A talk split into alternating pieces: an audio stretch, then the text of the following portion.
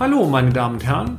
Herzlich willkommen zu unserem Mini-Podcast, bei dem wir betriebswirtschaftlichen Problemen mit einfachen und schnellen Erklärungen auf den Grund gehen. Ich darf mich kurz vorstellen. Mein Name ist Peter Scharf und ich nehme Sie nun mit auf eine kleine Reise durch die Welt der BWL.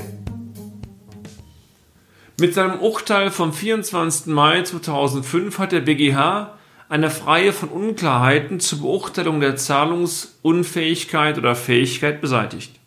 Zitat Eine bloße Zahlungsstockung ist dann anzuwenden, wenn der Zeitraum nicht überschritten wird, den eine kreditwürdige Person benötigt, um sich die benötigten Mittel zu leihen. Hierfür erscheinen drei Wochen erforderlich, aber auch ausreichend.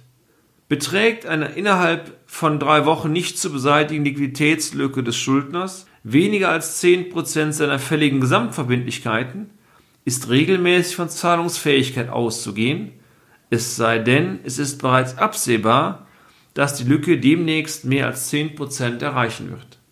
Beträgt die Liquiditätslücke des Schuldners 10% oder mehr, ist regelmäßig von Zahlungsunfähigkeit auszugehen, sofern nicht ausnahmsweise mit an Sicherheit grenzender Wahrscheinlichkeit zu erwarten ist, dass die Liquiditätslücke demnächst vollständig oder fast vollständig beseitigt werden wird und den Gläubigern ein Zuwarten nach den besonderen Umständen des Einzelfalles zuzumuten ist.